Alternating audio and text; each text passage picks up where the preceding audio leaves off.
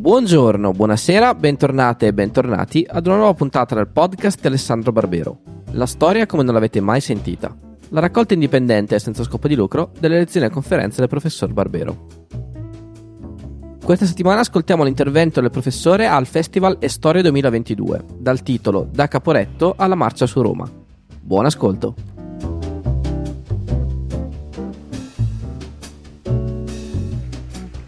Gentile pubblico, èStoria duemilaventidue, diciottesimo Festival Internazionale della Storia, vi dà il benvenuto nella tenda Erodoto. Il festival è ideato e organizzato dall'Associazione Culturale èStoria, con il patrocinio del Ministero della Cultura, del Comune di Gorizia, della Fondazione Cassa di Risparmio di Gorizia, della Camera di Commercio Venezia Giulia, dell'Associazione Italiana Editori, dell'Università degli Studi di Trieste e dell'Università degli Studi di Udine. Grazie al sostegno delle amministrazioni pubbliche, di sponsor privati e degli amici di èStoria, cui vi invitiamo ad aderire. L'arredo del palco è gentilmente concesso dall'Amoroso di Udine, che ringraziamo per la collaborazione. L'incontro è realizzato con il sostegno di Amga Energia e Servizi Gruppo Era.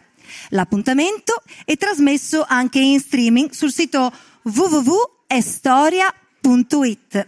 Ricordiamo ai gentili ospiti di spegnere i cellulari e che al termine degli incontri sarà possibile acquistare i libri degli autori presso lo Spazio Autori. Invito intanto sul palco il direttore di èStoria Ossola e sta per iniziare l'incontro intitolato Da Caporetto alla marcia su Roma, lezio di Alessandro Barbero.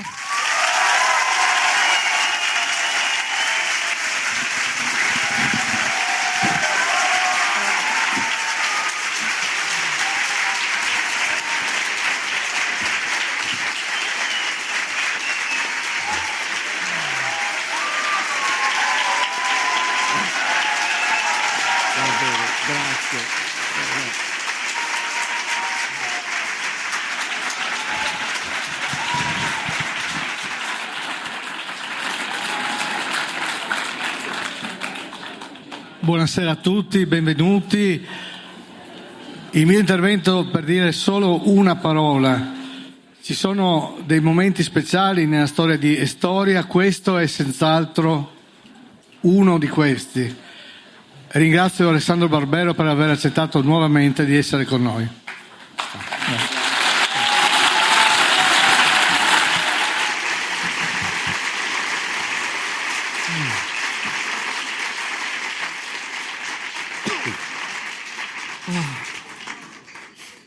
Beh, buonasera a tutti. Eh, vi rendete conto dell'ansia che mette una cosa del genere, vero? Ecco, vorrei vedere voi qui.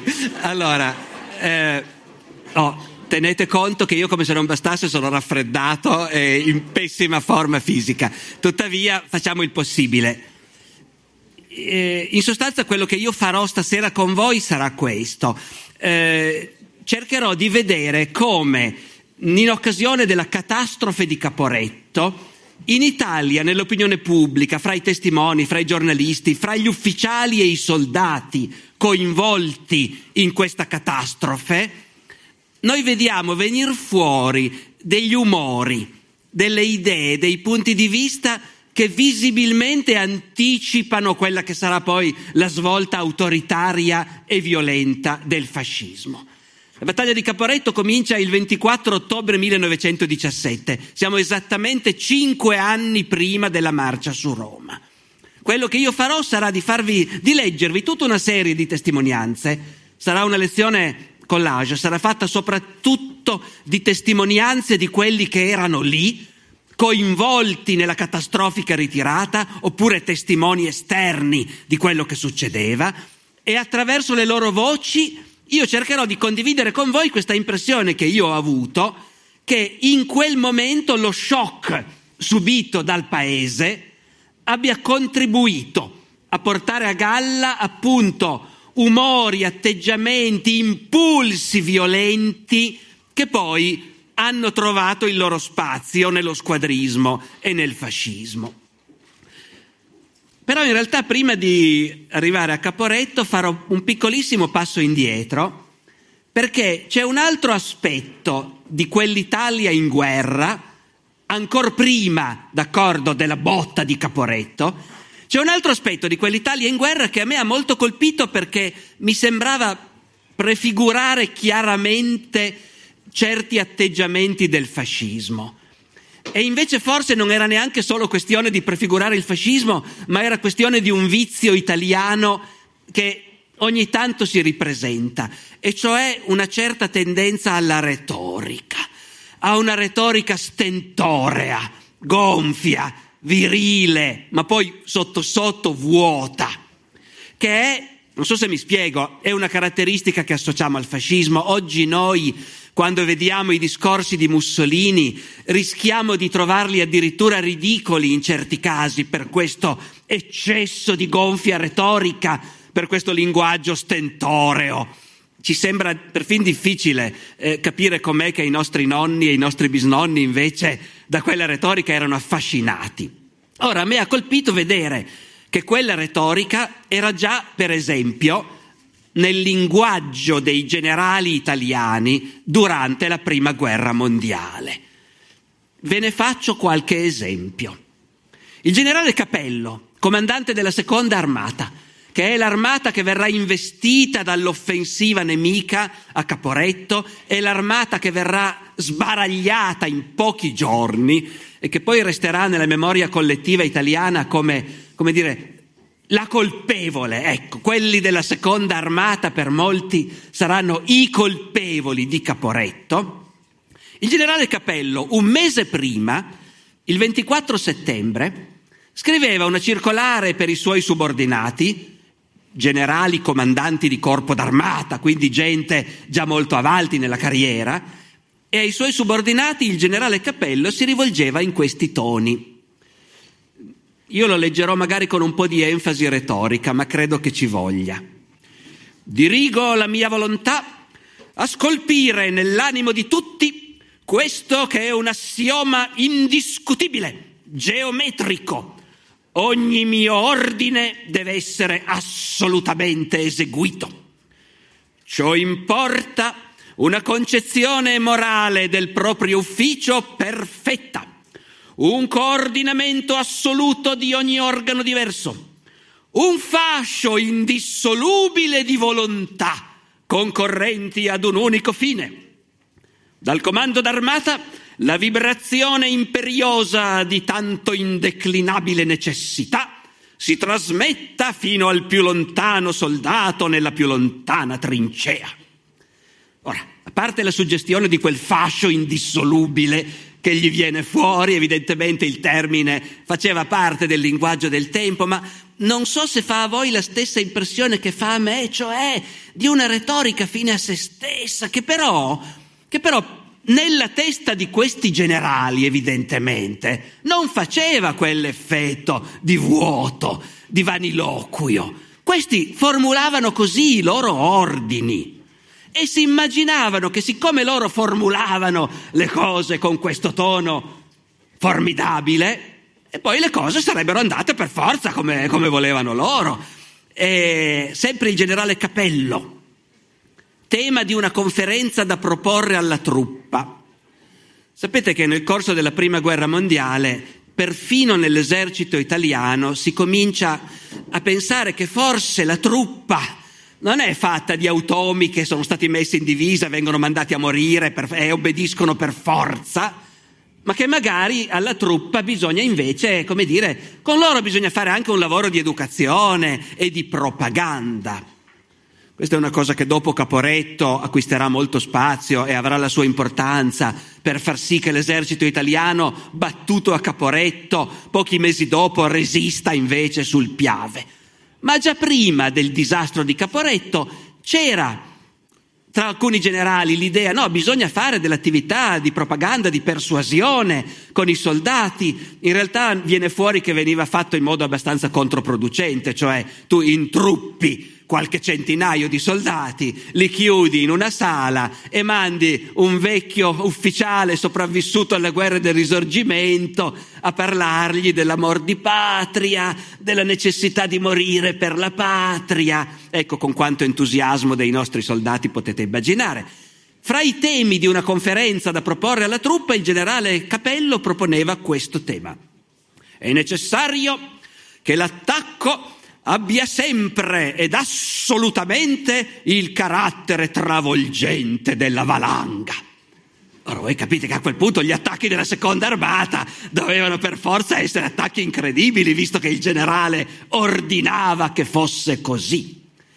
E i suoi subalterni ovviamente avevano assorbito lo stesso stile. Il generale Cavaciocchi, comandante del quarto corpo d'armata, che verrà tagliato a pezzi in poche ore il ventiquattro ottobre. Il generale Cavaciocchi, in una circolare sull'uso dell'artiglieria, prescriveva: voglio che il nemico, voglio che il nemico, preparandosi ad attaccare, sia inchiodato sul posto dal nostro fuoco. Se tenti il nemico di avanzare, il fuoco sia sterminatore, più per la sua precisione che per il numero dei colpi sparati. Sottinteso, i colpi costano, quindi il tiro di sbarramento deve riuscire magistrale. Ora capite com'è facile fare il generale? Tu ordini che gli altri devono fare un tiro magistrale e loro obbediranno naturalmente. Questo aggettivo magistrale gli piace talmente al generale Cavaciocchi che in una successiva conferenza, dieci giorni prima di Caporetto, lo riprende citando se stesso: i tiri devono essere fulminei, li ho definiti magistrali e tali devono essere. Le mitragliatrici devono essere appostate con arte, con ardire, con genialità. E cioè come nel concreto? Ah, vedete voi, però dovete appostarle con genialità.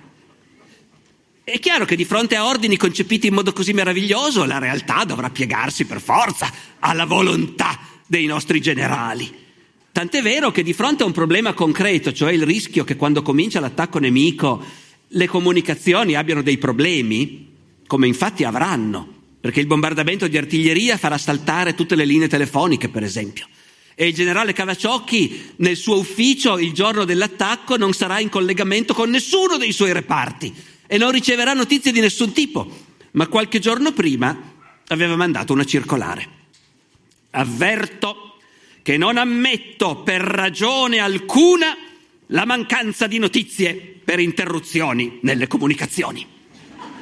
E lui non lo ammetteva, e quindi allora, appunto, questo genere di, reto- di vaniloquio fa anche parte di un certo uso comunicativo del regime fascista, e a me ha colpito questa continuità, che vuol dire che un paese in realtà i suoi vizi se li porta dietro a lungo. Il fascismo è stata ovviamente una rottura molto netta nella storia d'Italia, ma non vuol dire che era tutto nuovo, vuol dire che pescava anche in atteggiamenti, comportamenti, abitudini che erano già quelli del paese.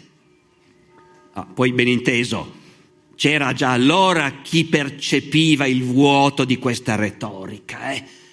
Come un giovane sottotenente degli Alpini che si chiamava Carlo Emilio Gadda, e che sarà poi uno dei grandi scrittori del Novecento italiano, che serviva proprio sotto il generale Cavaciocchi e che nel suo diario di guerra, il giorno in cui ha occasione di conoscere il generale, annota: il generale Cavaciocchi deve essere un asino. Ehm... E quando qualche tempo dopo arriva notizia di una grande vittoria tedesca sul fronte russo, Carlo Emilio Gadda annota nel suo diario: i tedeschi, evidentemente, hanno dei generali meno Cavaciocchi dei nostri. Dopodiché, dopodiché ci sono anche testimonianze, dopo Caporetto, sul danno che questa retorica ha prodotto. Dopo Caporetto, e quindi dopo una grande catastrofe nazionale, ovviamente cosa si fa in Italia? Si nomina una commissione parlamentare d'inchiesta, la quale in quel caso, devo dire, ha fatto un grande lavoro. Eh? La commissione parlamentare d'inchiesta nel diciassette diciotto ha fatto un grandissimo lavoro, interrogando, intervistando un'infinità di militari, dal generale al soldato semplice, per cercare di capire cos'era successo. E davanti alla commissione d'inchiesta c'è un generale che dice che il soldato, allora ai vertici dell'esercito si cercava in tutti i modi di dimostrare che la colpa di Caporetto era dei soldati, naturalmente.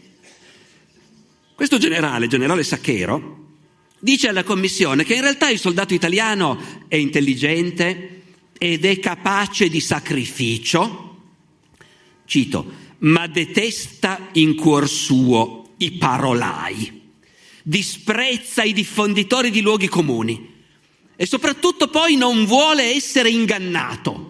Il soldato italiano. Ora la seconda armata era pieno di predicatori grandi e piccini che tentarono di ingannarlo sempre.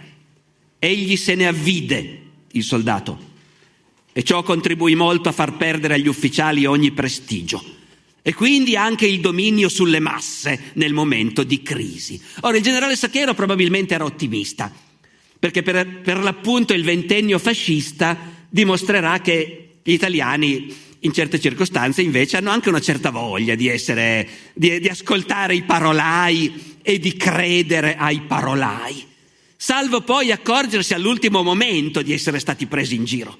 Il crollo del fascismo il venticinque luglio del quarantatré, nel consenso generale, se non nell'entusiasmo generale, in un paese che fino a quattro cinque anni prima era in maggioranza invece del tutto allineato col regime, è proprio uno di quei casi in cui è come se gli italiani, sperimentandolo sulla loro pelle, e cioè una guerra catastrofica, l'Africa, la Grecia, l'Albania, la Russia, i dispersi, le città bombardate, ecco, a un bel momento gli italiani si dicono ma questi ci hanno sempre presi in giro.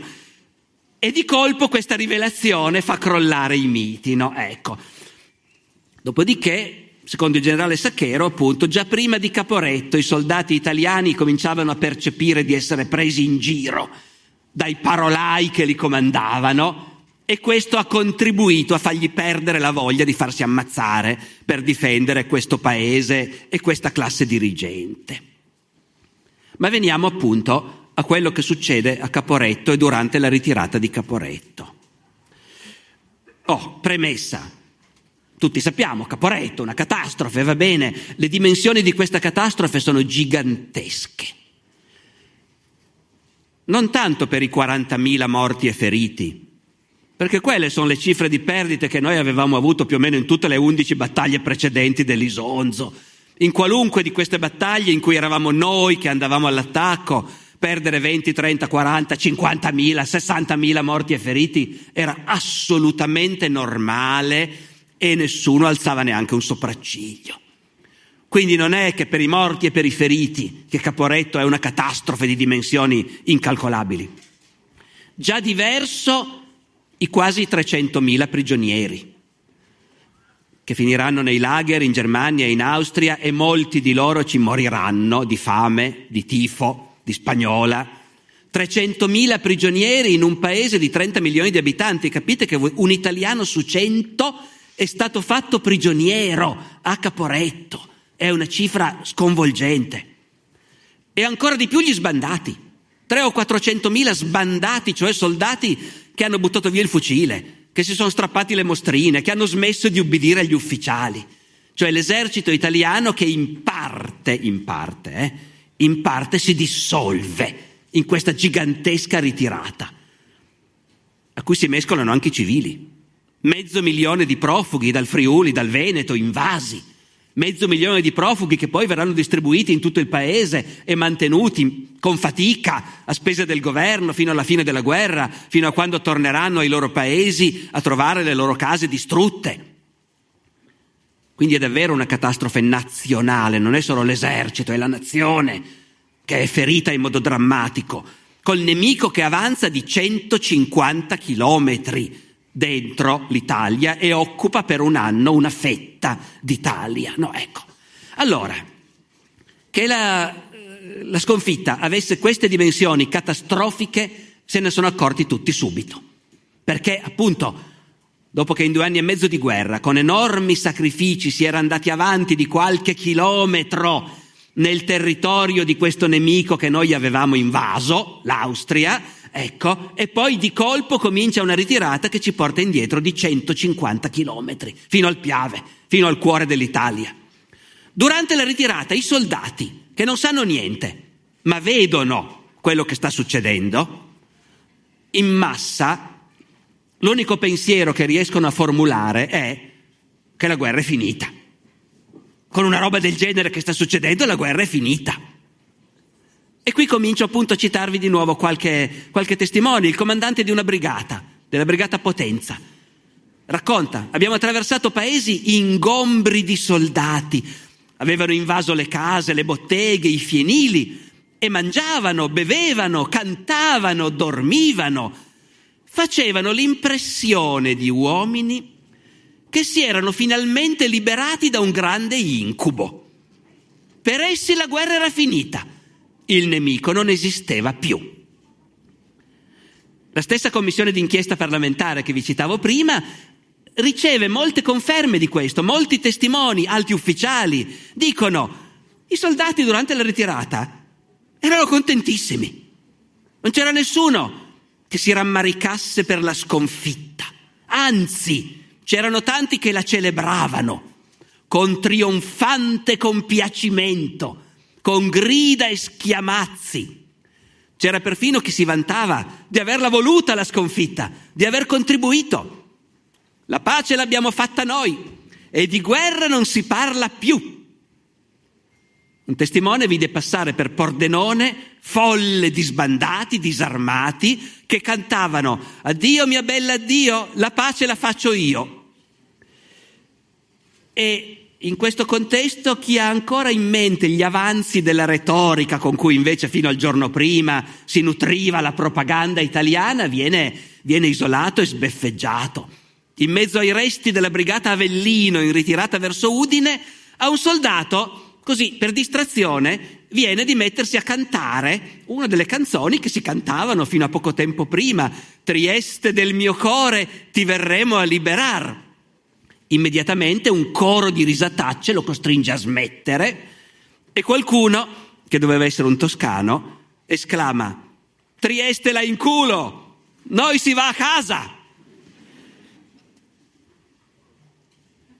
Dopodiché le testimonianze concordano sul fatto che questa folla di soldati convin- in marcia verso l'interno del paese eh, e che in gran parte non obbediscono più agli ordini, parentesi, c'è tutta la storia di tanti altri reparti che invece hanno continuato a combattere, si sono sacrificati e hanno combattuto lontano il nemico, permesso a tanti di salvarsi. C'è anche questa storia, eh? Sia chiaro, ed è importante dirla. Però invece l'analisi che faccio io è sull'impressione che il paese ha avuto, gli ufficiali hanno avuto, i politici hanno avuto di fronte invece agli sbandati, a queste centinaia di migliaia di soldati italiani convinti che la guerra era finita e contentissimi che la guerra fosse finita.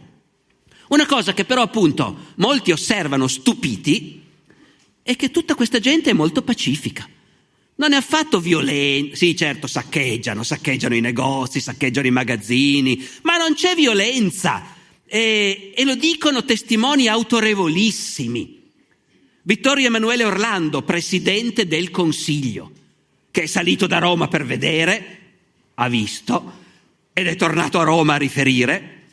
Orlando dice: è qualche cosa di inverosimile quello che sta succedendo, che non si spiega se non in un modo, che cioè nella testa di centinaia di migliaia di uomini ad un tratto si sia imposta una sola idea: tornare a casa.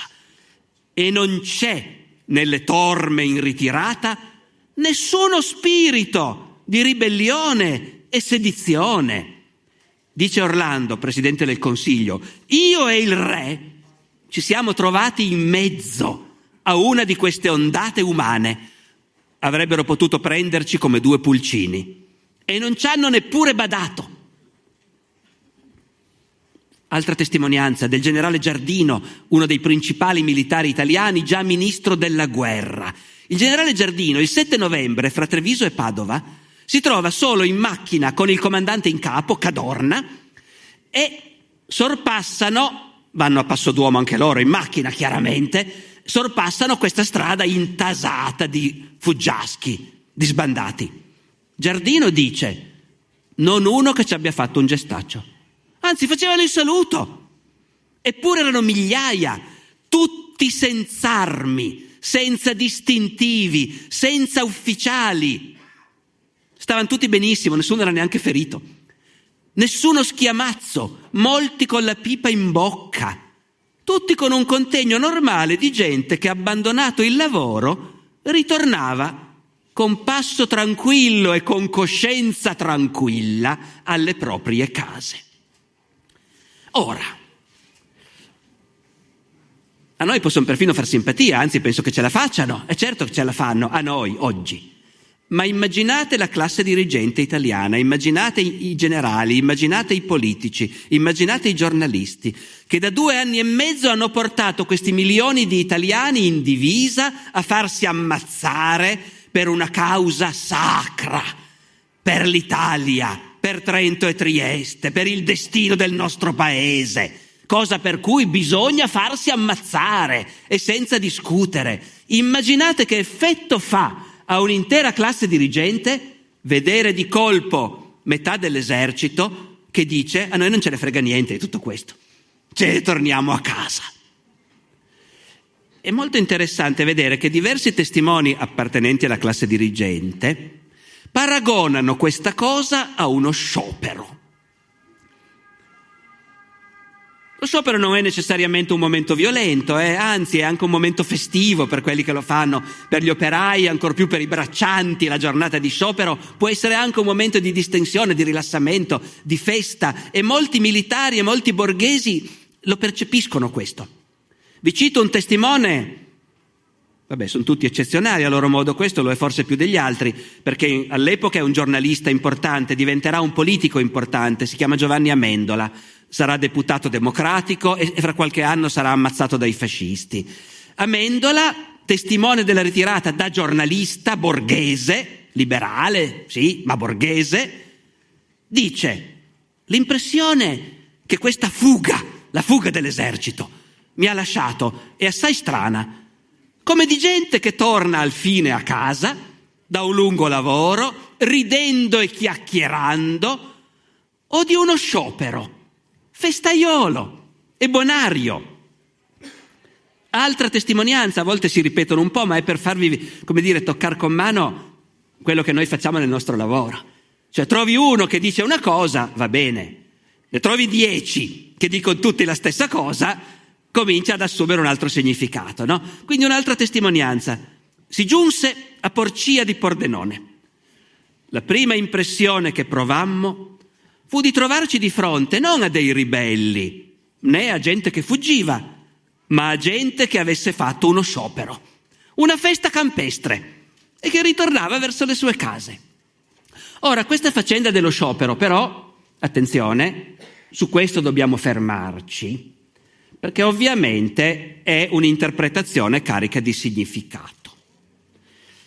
E non a caso si diffonde subito sulla stampa, nel linguaggio dei politici, nel linguaggio dei generali. Pare che il primo a parlare in quei giorni di sciopero militare sia appunto un politico, Bissolati, politico socialista oltretutto.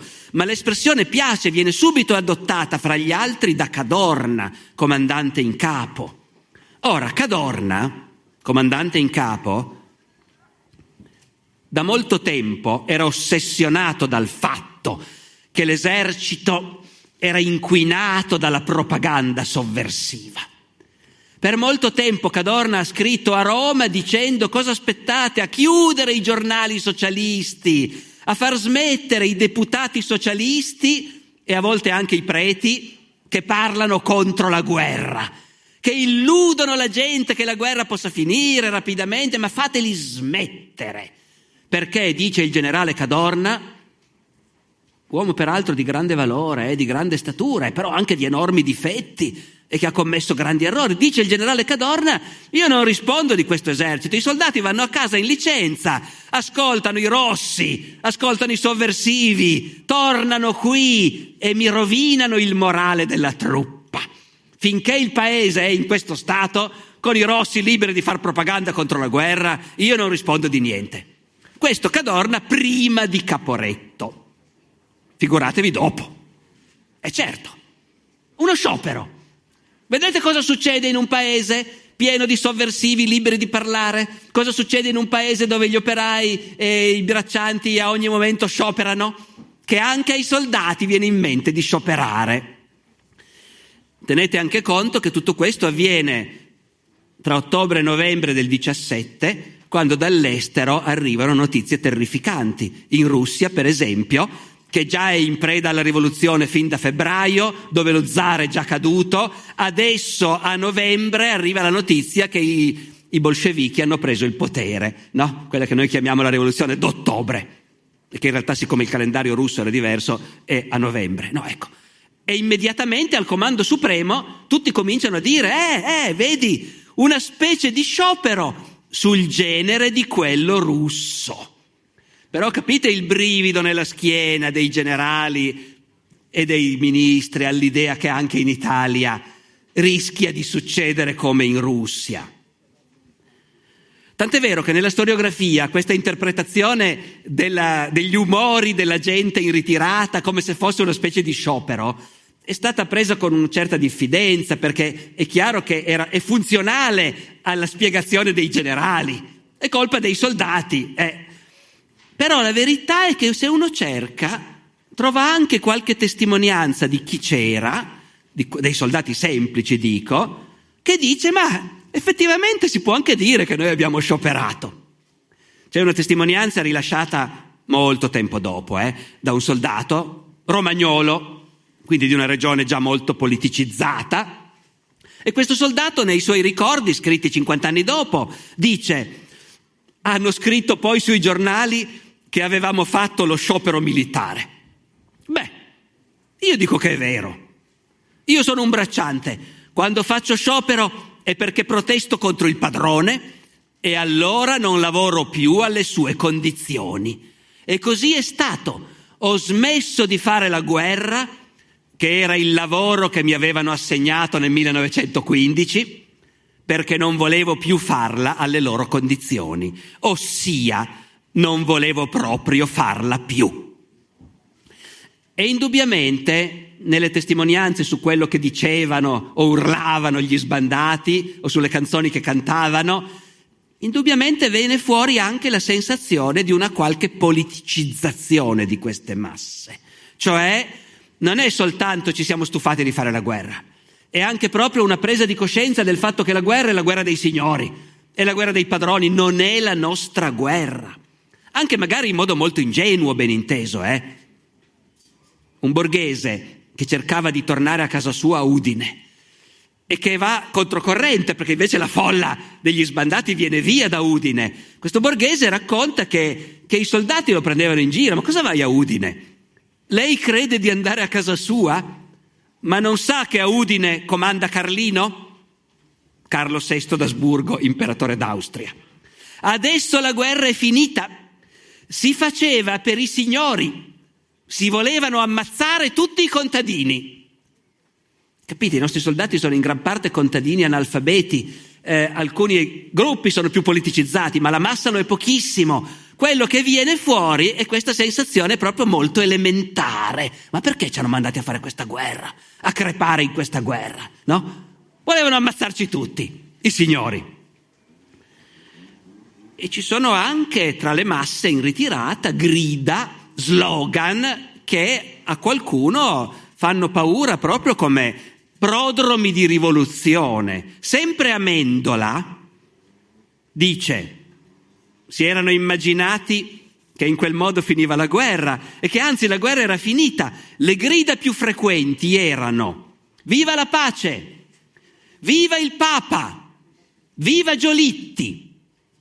Cosa c'è di sovversivo in tutto questo? Beh, viva la pace è sovversivo in un paese in guerra, naturalmente. Eh, non facciamo paralleli con l'oggi, ma verrebbero facili. Viva il Papa? E beh, in quel paese profondamente cattolico, dove tutti vanno a messa, compreso il generale Cadorna, che ha due figlie suore, ma che però, ricordiamocelo, è eh, l'Italia del millenovecentodiciassette, non ci sono ancora stati i patti lateranensi, il concordato.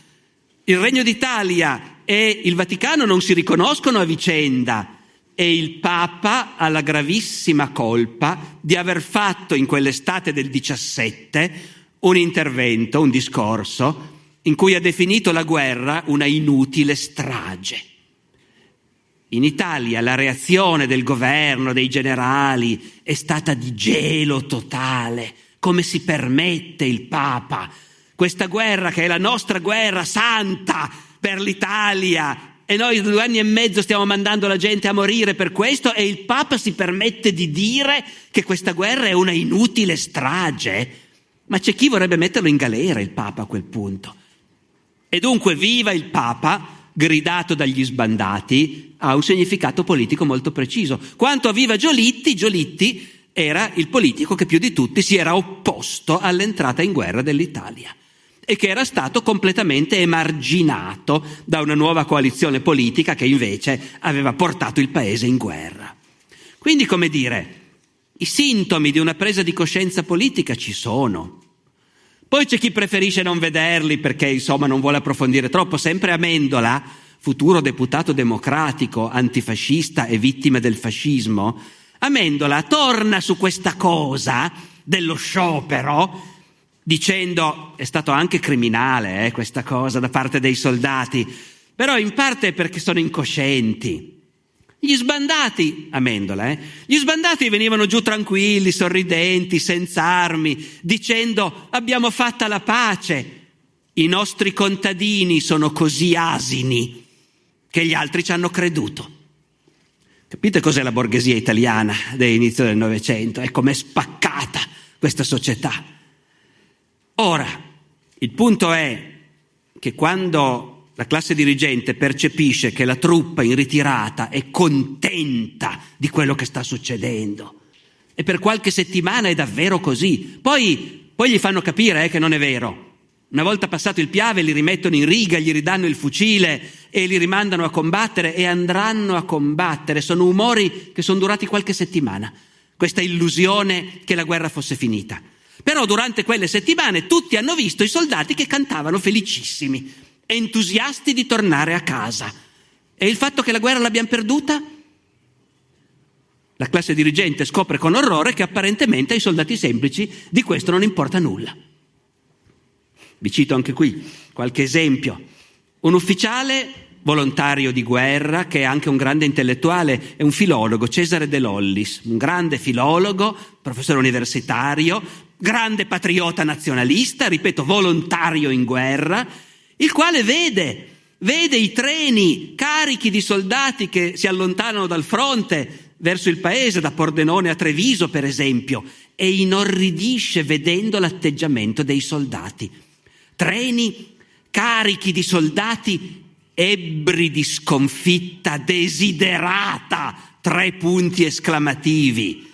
Ce n'è fin sui tamponi delle vetture, ce n'è dappertutto, sui prati. Inermi, hanno buttato il fucile, con un tozzo di pane in mano, odo perfino il grido «Viva Giolitti, Presidente della Repubblica!». Capite, qui c'è il carico da novanta, viva Giolitti, va ancora bene, ma Presidente della Repubblica nel Regno d'Italia, ecco. E De Lollis conclude, vogliono la pace, le canaglie, a qualunque costo. Vergognoso, perché invece gli ufficiali che vengono da una borghesia nazionalista, educata con tutt'altri valori, per gli ufficiali è la sconfitta che è inaccettabile. La sconfitta è la vergogna dell'Italia, è la rovina dell'Italia. C'è un gruppo di artiglieria che era in posizione in una zona lontana da Caporetto, quindi non è coinvolta nei primi giorni. Poi arriva la notizia che è successo qualcosa di tremendo e bisogna ritirarsi. E il comandante del gruppo, radunati i suoi ufficiali, dà la notizia così come l'ha sentita, e si stanno già mescolando i rapporti veritieri e quelle che oggi chiamiamo le fake news, le voci incontrollate, per cui a questi ufficiali di artiglieria del tutto ignari viene detto all'improvviso che i tedeschi erano entrati a Udine, cosa vera, che in Italia era scoppiata la rivoluzione, che era stata domandata la pace, una pace vergognosa, quella dei vinti. Ecco, per gli ufficiali quello che sta accadendo è una catastrofe spaventosa, e vedere che per i soldati invece tutto sommato va benissimo così è una cosa che lascia una cicatrice profonda. Ci sono testimonianze di ufficiali che noi conosciamo come personaggi che poi politicamente saranno personaggi progressisti. C'è per esempio le memorie di un ufficiale che si chiama il capitano Bracci Testa Secca, di nobile famiglia, però un intellettuale raffinato e sarà un antifascista. Però il capitano Bracci Testa Secca, di fronte a quello che vede capitare, non riesce a non provare sgomento, ecco, sgomento per quello che constata degli umori dei soldati. Il capitano Bracci Testa Secca li vede e li vede come mandrie umane, senza fucile, che vanno raggruppati, si trascinano a stento, con l'aria affamata ma felice, perché fiduciosi di aver finito la guerra. E il capitano Bracci Testa Secca conclude: povera Italia, che figli! Naturalmente, come dire, gli ufficiali invece cercano di ricordare ai soldati che la guerra non è finita e che adesso è in gioco l'Italia, perché naturalmente la retorica cambia. Eh? Finché si combatteva appunto nella Valle dell'Isonzo, in mezzo agli slavi, eravamo noi che eravamo andati lì, ma adesso, adesso si combatterà in Italia. E gli ufficiali queste cose le ripetono e, e sono sgomenti di come alla gente di questo non importa nulla. Noi era... citazione di un tenente, noi eravamo impotenti a frenare tutti gli ossessi. E gli dèi non ci vogliono bene, ragazzi, mi dispiace. E a convincere i più rivoluzionari che la guerra non era finita e che la popolazione che subiva le violenze, i soprusi, era italiana. Un altro ufficiale: io durante la guerra mi fidavo dei miei soldati, adesso ho perso tutta la fiducia. In questi giorni ho dovuto tirar fuori la rivoltella. I soldati entravano nelle case senza riguardo alle donne, ai bambini, sfondavano le botti di vino, ammazzavano il bestiame e vedendo i borghesi piangenti, dove i borghesi vuol dire i civili qui, i contadini, i contadini disperati perché devono scappare anche loro, abbandonare le cascine, le stalle, i magazzini pieni. Ottobre-novembre, finita la vendemmia, finito il raccolto, hai appena stivato tutto, ecco, e davanti ai civili che piangono, dice questo ufficiale, i soldati che gli sghignazzavano in faccia e parecchi che cantavano allegramente, quasi che la ritirata non fosse il funerale d'Italia. Ecco, e a dir la verità abbiamo anche testimonianze da parte del popolo che confermano che in effetti poteva esserci questo sentimento molto italiano, eh, del dire: ma vabbè, l'Italia è sconfitta, a me personalmente cosa me ne importa? A me importa proprio nulla. Vi cito un esempio che ho trovato delizioso. Ehm, corrispondenza tra un prigioniero di guerra in un lager austriaco e la sua famiglia a Barletta. Il prigioniero di guerra è nei guai perché è stato accusato di aver disertato. Facciamo una piccola parentesi, forse sapete, forse no, che l'Italia durante la Prima Guerra Mondiale ha avuto un atteggiamento, le autorità italiane, un atteggiamento durissimo nei confronti dei nostri soldati che cadevano prigionieri di guerra. E fra tutti il paese che li ha assistiti di meno e che gli ha fatto colpa di essere caduti prigionieri. C'era tutta una retorica del governo e degli alti comandi per cui bisogna morire sul posto. E se uno invece cade prigioniero vuol dire come minimo un vigliacco, se non un traditore. Risultato, questo soldato fatto prigioniero già prima di Caporetto, e beh, in Italia gli hanno aperto un bel processo per diserzione e lo hanno condannato. La famiglia da Barletta scrive al congiunto prigioniero nel lager, dice, dandogli questa cattiva notizia: lui e i suoi compagni sono stati condannati dal tribunale di guerra, però... dice la famiglia, non preoccupatevi perché tanto c'è stato Caporetto. Dunque, cito, dunque state tranquilli che la vittoria è di Austria, il nostro re perde. Lui perde, a noi cosa se ne può importare? La guerra è la guerra del re, la sconfitta è la sconfitta del re. Ora, appunto, Sono indubbiamente molto italiani questi umori per cui a un certo punto uno, di fronte al disgusto che prova per le cose che vanno male nel paese, finisce per dire: ma andate tutti al diavolo, è il paese, il paese se lo merita. E quindi tra le testimonianze che affiorano in questi giorni della ritirata c'è di tutto, dal tenente lombardo che durante la fuga gridava a qualcuno di noi: adesso me ne vado a casa, sono stufo di battermi per i veneti. Oppure quell'altro ufficiale che viene sentito da qualcuno, che poi lo racconta alla commissione d'inchiesta, quell'ufficiale che in mezzo alla rotta gridava: porca Italia! E fra i soldati, fra i soldati c'è questo umore: chi se ne frega, ma vada pure tutto a rotoli. Ci sono ufficiali che lo raccontano. I miei soldati, c'è un tenente, il tenente Sironi, che ha lasciato un bellissimo libro di memorie. Il tenente Sironi ha combattuto fino all'ultimo con i suoi soldati, che hanno combattuto fino all'ultimo. Poi, quando si sono trovati i tedeschi dietro, si sono arresi. Nell'istante in cui si arrendono, cambiano. I tedeschi li sfottono, come facevano regolarmente con i prigionieri, dicendo: adesso noi andare a Milano. Uno dei prigionieri, un lombardo, ribatte: andate pure a Milano, bruciate anche la galleria, che me ne importa. Un altro tenente ricorda di aver sentito i soldati dire: ma che vadano a Torino, a Milano, purché la guerra finisca. Allora, tutto questo è talmente sistematico, emerge in talmente tante testimonianze, che non c'è dubbio che in quel momento, perlomeno in mezzo al corpo degli ufficiali, si è creata questa sensazione che la truppa e quindi il popolo era inaffidabile. Non capiscono il patriottismo, non capiscono la santità di questa guerra, sono delle canaglie a cui non importa niente dell'Italia e del suo destino, sono delle canaglie che pensano soltanto a tornare a casa. E questi sono umori importanti da tenere presenti in un pezzo della classe dirigente quando sappiamo cosa è successo negli anni successivi in Italia. Al tempo stesso c'è anche però un altro problema, un altro aspetto che emerge nella mentalità collettiva, e cioè la perdita di fiducia nei comandi, nella classe degli ufficiali, che fino a quel momento erano adorati e i comandi venivano presentati dai giornali come appunto tutti geni, i nostri generali, e all'improvviso, all'improvviso molti dicono: ma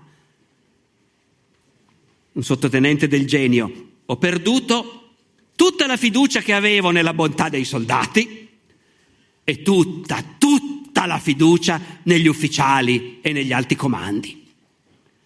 Un altro ufficiale, sempre un tenente, voi capite, gli ufficiali dei gradi inferiori non sono professionisti, sono ufficiali di complemento, sono studenti, sono no, professionisti, quindi vedono con un certo distacco la classe degli ufficiali di mestiere da cui vengono fuori i generali. Un altro tenente racconta questo episodio della ritirata: esco un po' fuori del paese e mi trovo ad un brutto scherzo. Vedo un capitano che chiama un soldato e principia a maltrattarlo perché aveva lasciato il fucile alla pioggia. Dalle parole va ai fatti. Aveva un bastone e principia a bastonare questo infelice, dicendogli che la patria gli dà il fucile e lui non lo usa.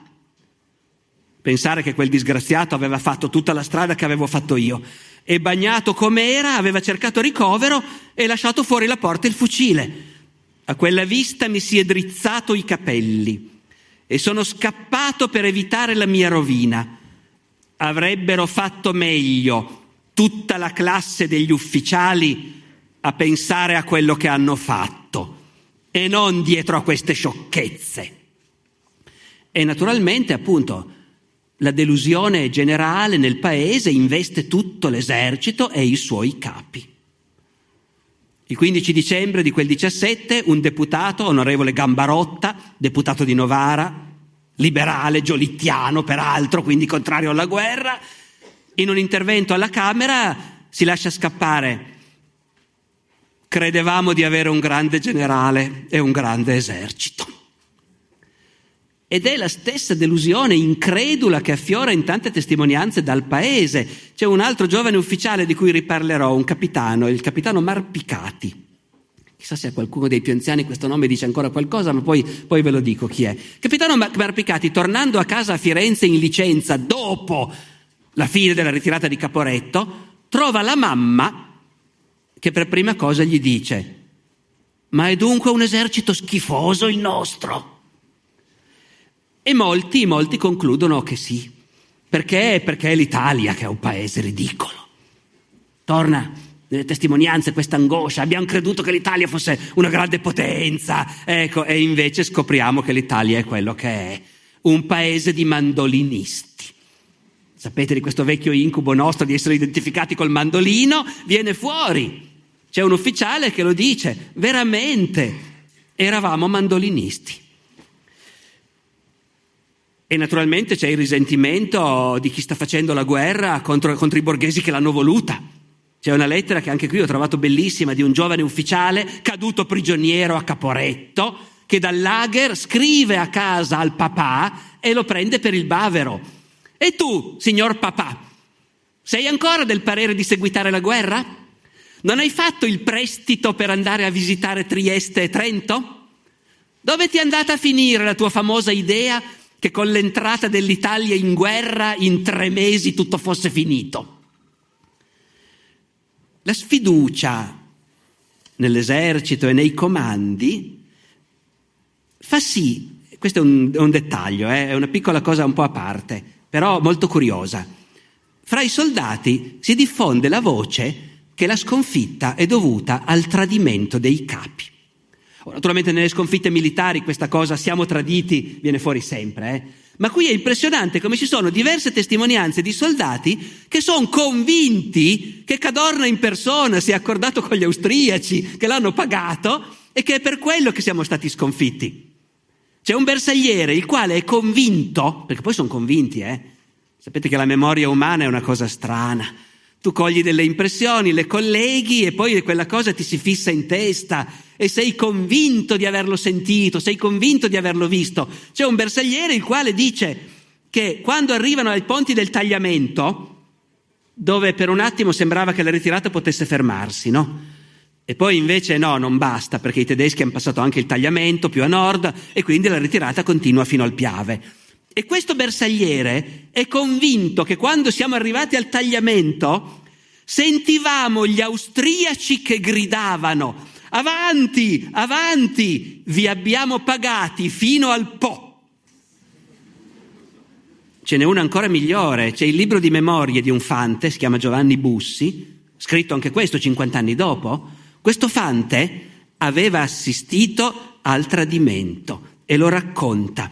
Lui faceva il piantone in un ospedale da campo e il tre ottobre alle dieci di sera era nell'orto dell'ospedale che raccoglieva fagioli quando sulla strada arrivano due automobili e scendono un generale italiano, un ufficiale inglese e un borghese col cappello e i baffoni. E il fante Giovanni Bussi dice: io, io sono uno che ci ha sempre sentito benissimo.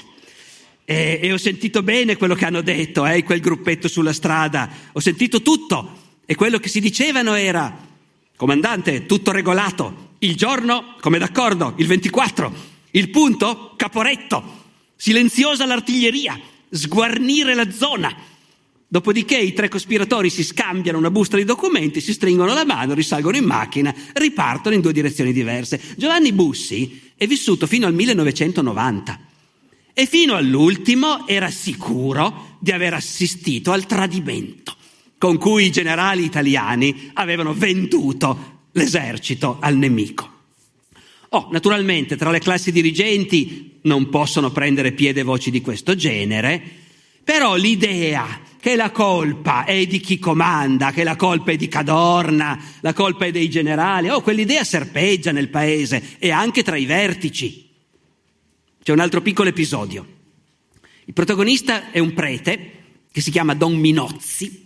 Era un prete molto conosciuto all'epoca, intimo del Comando Supremo, amico di Cadorna, frequentava il Comando Supremo e faceva anche molta attività. Don Minozzi aveva inventato le case del soldato. Cioè sempre nel quadro di questa idea che ai soldati bisogna anche offrire incoraggiamento, supporto. Don Minozzi, intimo del Comando Supremo, il giorno della fuga rovinosa da Udine, sede del Comando Supremo fino a quel momento, ma stanno arrivando i tedeschi. Il giorno della fuga rovinosa da Udine, Don Minozzi sale su una macchina insieme a un altro prete famoso, Padre Gemelli, fondatore della Cattolica di Milano, e un carico di suore, terrorizzate naturalmente. Questa macchina carica di preti e suore risale appunto anche lei la strada, fianco a fianco con la folla a piedi degli sbandati militari e civili. Incrociano un deputato, anche qui, il deputato di Tolmezzo, onorevole Gortani, infangato da capo a piedi, il quale vede nella macchina i preti, riconosce Don Minozzi e gli urla: «Ora lo fucileremo il suo Cadorna, tocca a lui ora il traditore». E il paese era talmente convinto che i generali sarebbero stati presi e fucilati che correvano, anche qui le fake news come diciamo oggi, più strampalate. Ovunque si raccontava, e c'erano i testimoni, eh? C'era chi aveva visto fucilare generali, fucilare colonnelli, c'era chi aveva visto generali ammanettati in mezzo ai carabinieri, c'era chi aveva visto addirittura un treno pieno di ufficiali tutti ammanettati. Un testimone raccontò al vescovo di Padova, il quale lo riferì al Papa, di aver visto quattro generali ammanettati. Nel paese si parlava di sedici generali fucilati. Poi le voci crescevano, crescevano, trenta generali fucilati. Inutile dire che non è stato fucilato nessun generale e nessun ufficiale superiore e quasi nessun ufficiale, qualche ufficiale di rango infimo, aspirante, sottotenente, giovanissimo, finito nei guai e fucilato durante la ritirata, c'è stato qualcuno, pochi, ovviamente nessun ufficiale superiore, ci mancherebbe. Soldati semplici invece tantissimi. Voi sapete che l'esercito italiano fucilava i suoi soldati con una generosità stravagante, e, e, è dimostrato dalle cifre, ci sono i dati, l'esercito italiano nella prima guerra mondiale è quello che ha fucilato più soldati. I tedeschi non fucilavano nessuno praticamente, gli inglesi neanche, i francesi già di più, ma come noi nessuno. E durante la ritirata ovviamente questi ufficiali, disgustati per il comportamento dei soldati, a ogni occasione fanno fucilare per dare l'esempio. Ve ne racconto un caso specifico perché qui si incrociano tutte le cose.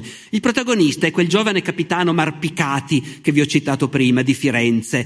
Arturo Marpicati è uno che poi farà carriera nel partito fascista e diventerà segretario nazionale del Partito Nazionale Fascista.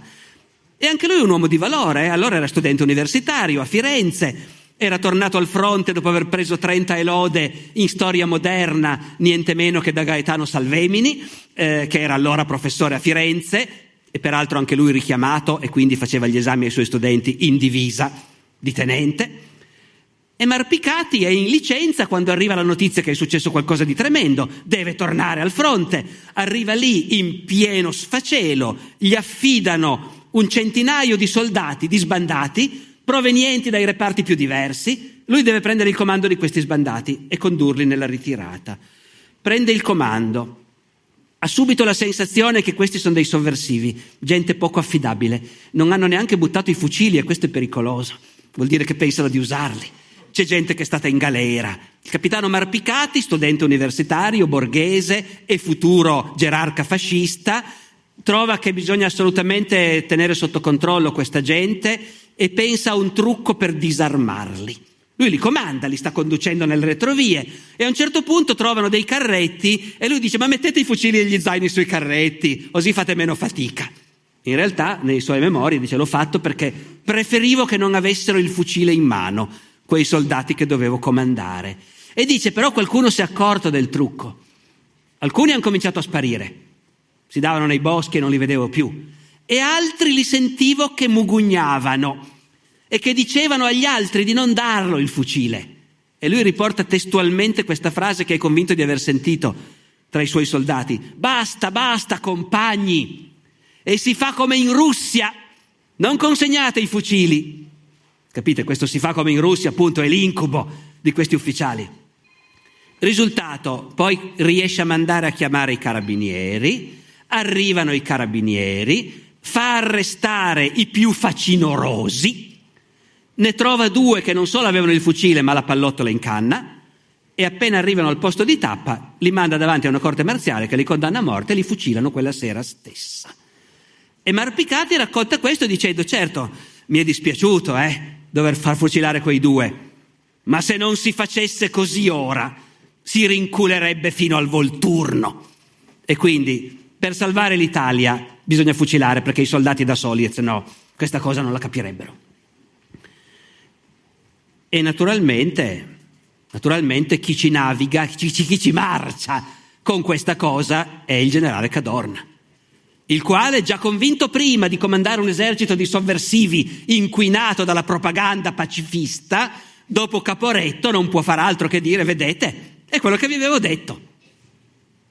Sapete che Cadorna il ventotto ottobre, quarto giorno della ritirata, emana il quotidiano bollettino del Comando Supremo, in cui dichiara che la catastrofe è dovuta, cito, alla mancata resistenza di reparti della seconda armata vilmente ritiratisi senza combattere e ignominiosamente arresisi al nemico. Ora, non so se vi rendete conto del comandante di un esercito che sta subendo una grande sconfitta e che dichiara al mondo che la colpa è dell'esercito stesso, che è vigliacco e ignominioso e si arrende senza combattere. Il governo a Roma, quando riceve questo bollettino, si mettono le mani nei capelli e vietano immediatamente la pubblicazione di questo bollettino, che avrebbe un effetto politico catastrofico. Peccato che trasmettendolo a Roma, intanto lo avevano già pubblicato in zona di guerra e mandato all'estero. Per cui viene pubblicato all'estero il bollettino di Cadorna. E tutto il mondo apprende dal nostro Comando Supremo che i soldati italiani si arrendono vigliaccamente e scappano senza combattere. La cosa, cosa poi, piccolo mistero che si aggiunge, è che cominciano a circolare versioni falsificate, apocrife di questo bollettino, in cui si indicano per nome i reparti colpevoli. La Brigata Foggia, la Brigata Roma, la Brigata Pesaro. C'è un umore nel paese che vuole i capri espiatori e che vuole che ti... sapere chi sono i colpevoli. Cadorna è sicuro di una cosa: lui colpe non ne ha nessuna, figuriamoci. E il trenta ottobre c'è una lettera di Cadorna al figlio, impressionante devo dire, in cui dice: certo, è l'esercito che si è rivelato totalmente incapace, ma perché è l'esercito di questo paese. Cito Cadorna al figlio: Raffaele, che poi sarà comandante del Corpo Volontario della Libertà, cioè della Resistenza italiana nella Seconda Guerra Mondiale, e lì è un, sottof- è un, un giovane ufficiale, e il papà, che con lui si confida, gli scrive: l'esercito si dimostra essere un edificio dalle fragili fondamenta, per il quale basta un leggero terremoto per determinare il crollo. Per quanto sia doloroso, questo paese di chiacchieroni, di retori e soprattutto di indisciplinati merita quel che gli capita. Ora io non so se si rizzano anche a voi i capelli in testa come a me, sentendo il comandante supremo, il quale dice in quei giorni: vabbè, questo paese se lo merita, cos'altro vogliono gli italiani? Ovviamente l'importante per Cadorna è chiarire che lui di responsabilità non ne ha, né lui né gli altri generali, e anche se la commissione d'inchiesta farà un lavoro abbastanza onesto individuando delle critiche eccetera, però poi in realtà ad alto livello si preferirà far passare la versione che, che Cadorna è un grande generale, un eroe eh, e che non ha responsabilità, eh, e lui negli anni venti non avrà problemi a dichiarare che il vero colpevole del disastro di Caporetto, sapete chi è? Il ministro dell'Interno, per aver lasciato libero corso alla propaganda disfattista. Ovviamente negli anni venti la propaganda disfattista in Italia non è più permessa, eh, e tante altre cose non sono più permesse, e Cadorna è contentissimo, finalmente. Nel millenovecentoventisei Cadorna si scambia delle lettere con uno dei generali nemici che erano a Caporetto, anzi con il generale che aveva preparato il piano d'attacco a Caporetto, il generale Kraft von Delmenzingen. Si scrivono, È bellissimo vedere dopo le guerre i generali nemici che diventano amici, prendono il tè insieme e si raccontano a ciascuno le sue cose. Ecco. E Cadorna, scrivendo al generale Kraft in Baviera nel ventisei, ormai c'è la dittatura, siamo già all'indomani del delitto Matteotti, delle leggi fascistissime, Cadorna scrive: se durante la guerra vi fosse stato in Italia il forte governo attuale, il disastro non sarebbe avvenuto. Magari avessimo avuto già Mussolini allora. E questo, come dire, cosa vuol dire questo? Vuol dire, ed è l'ultimo aspetto che volevo sottolineare con voi in chiusura, che oltre alla diffidenza e anzi al disgusto per un popolo visto come un popolo appunto che non capisce il patriottismo, che è corrotto dalla propaganda sovversiva, ecco, nella classe dirigente militare italiana matura anche un altro atteggiamento. È il mondo politico che fa schifo, è il sistema politico liberale, il Parlamento, i partiti fanno schifo ed è colpa loro se questo paese è un paese che fa ridere. Questa perdita di rispetto nei confronti della politica e del sistema liberale da parte dei generali affiora in modo impressionante negli scritti di quel periodo. Ve ne cito Vito una vignetta. L'autore è un ufficiale molto vicino a Cadorna, si chiama il colonnello Gatti, è il capo ufficio stampa di Cadorna. È un uomo di grande valore anche lui, un intellettuale, ha scritto molti libri interessanti. Il colonnello Gatti racconta la conferenza di Rapallo del sei novembre. Sono passate neanche due settimane dall'inizio della ritirata e a Rapallo il governo italiano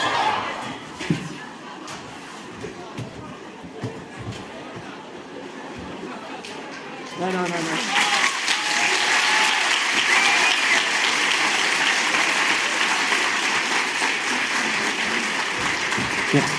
Abbiamo, abbiamo quasi finito. Eh.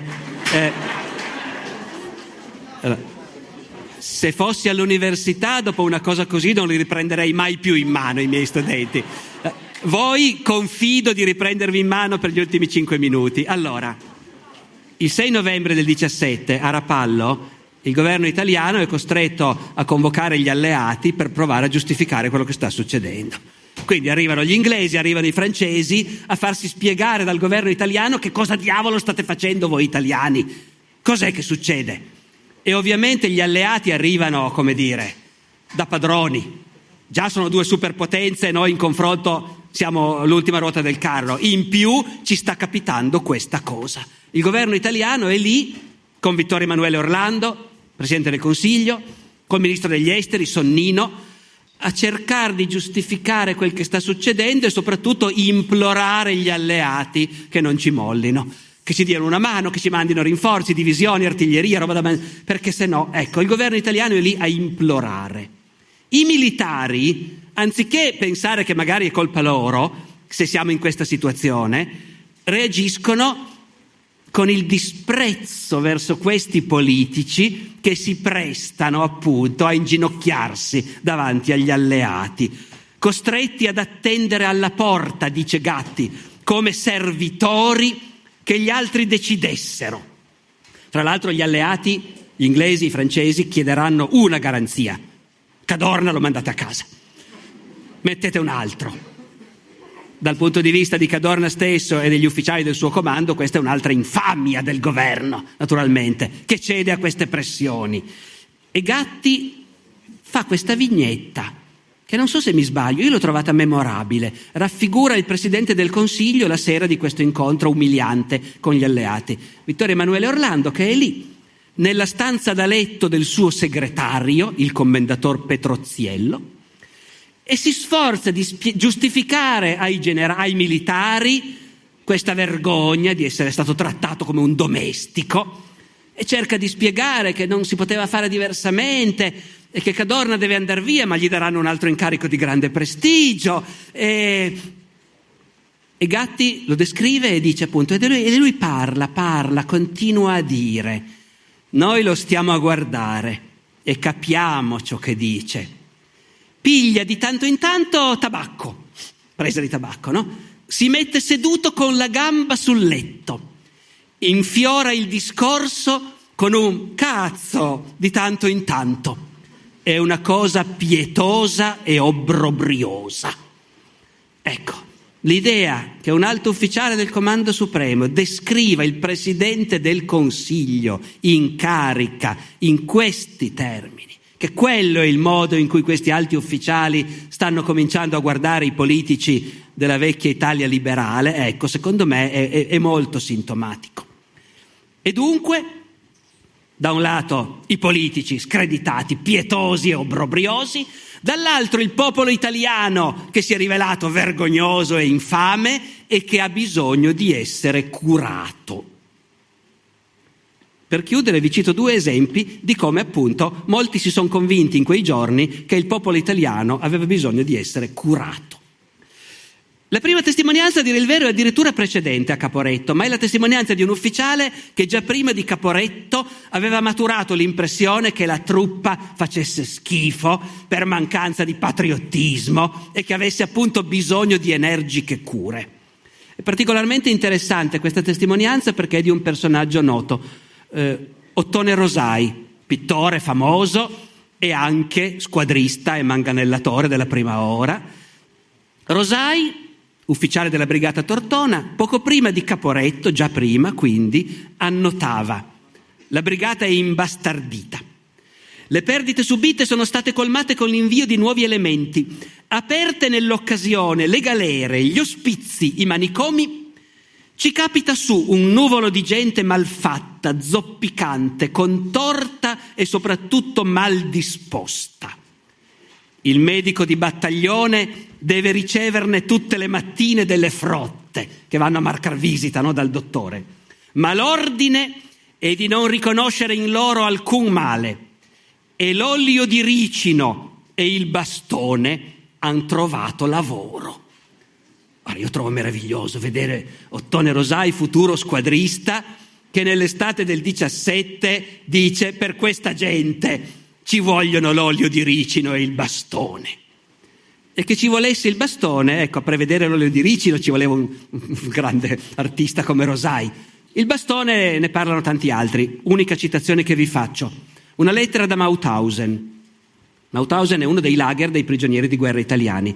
Non è ancora il campo di sterminio che diventerà sotto il nazismo, ma è già il luogo dove c'è un immenso campo di concentramento per prigionieri italiani. Ora, dopo la disfatta di Caporetto, arrivano a Mauthausen, già pieno di prigionieri italiani catturati in precedenza, i prigionieri catturati a Caporetto, e vengono accolti malissimo dagli altri, vengono accolti dagli altri con aperta ostilità, perché perfino nei, nostri, nei campi dei nostri prigionieri si è diffusa la sensazione, che si era diffusa in tutto il paese, che la colpa di tutto è dei soldati, questi soldati della seconda armata, che si sono arresi vigliaccamente, come dice Cadorna. Per cui gli altri italiani fatti prigionieri prima accolgono con enorme disprezzo questi qua che arrivano presi a Caporetto. E uno di questi vecchi scrive a casa, appunto, una lettera piena di insulti contro questa maledettissima seconda armata che ha abbandonato le armi, e racconta alla famiglia l'arrivo di questi. Bisognava vedere con quale spudoratezza si erano presentati qui i primi giorni. Vi abbiamo portato la pace, dicevano. Torna tutto, come vedete. Questi fatti prigionieri durante la ritirata hanno ancora questa illusione, la pace. Speriamo che i tedeschi arrivino a Milano e anche a Roma. Anche questo torna, l'abbiamo già sentito. Adesso sono pentiti, sacramento se sono pentiti, e si mangiano le dita, perché si sono accorti che altro che pace, in lager si crepa di fame.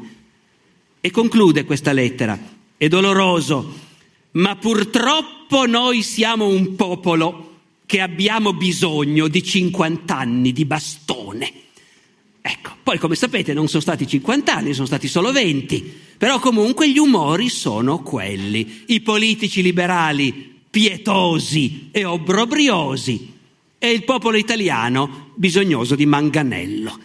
In quei mesi cominciano a pensarlo prima alcuni, poi tanti, e insomma fra pochissimi anni queste cose daranno i loro frutti. Grazie. Grazie per aver ascoltato questa puntata. Questa conferenza del professore è stata trasmessa il ventotto maggio duemilaventidue in diretta dalla tenda Erodoto di èStoria duemilaventidue. Il link alla diretta originale è nella descrizione dell'episodio. Se volete commentare questa puntata, l'appuntamento è mercoledì sera dalle ventuno sulla community Discord per l'immancabile palco del mercoledì, che non è solo un'occasione per commentare insieme la puntata, ma anche per discutere e dibattere di temi che spaziano dall'ananas alla zattera.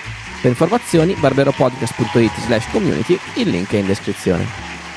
La musica è come sempre la Bossa Antigua di Kevin MacLeod, incompetech punto com, pubblicato con licenza Creative Commons C C B Y quattro punto zero. Ci sentiamo la settimana prossima con una nuova puntata del podcast di Alessandro Barbero. Ciao!